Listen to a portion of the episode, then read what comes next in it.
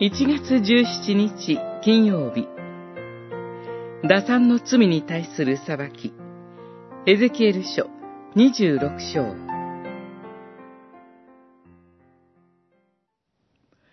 人の子よ、ティルスがエルサレムをあざける。ああ、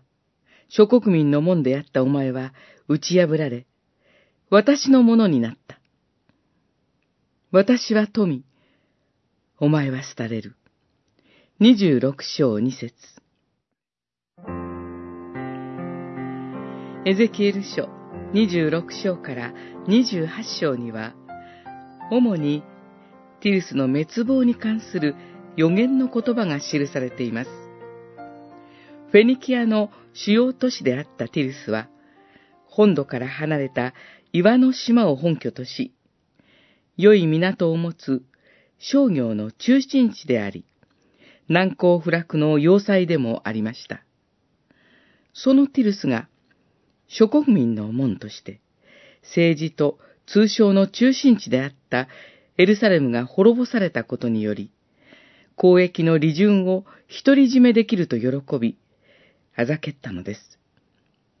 そしてそのようなティルスの非常な打算的罪を神は裁かれ、バビロンとその同盟軍の来襲によって徹底的に破壊され、人が探し求めても、お前は永久に見出されることはない、と告げられているのです。このような経済中心の非常な打算の罪は、現代社会をも広く覆っているのではないでしょうか。自己の利益のみを追求して他人を憐れむことをしない者たちは、やがては厳しい裁きを身に招くことになります。この世界は神によって作られた世界であり、人間は分かち合い、助け合い、共に生きる者として作られたのだということを常に心に覚えたいと思います。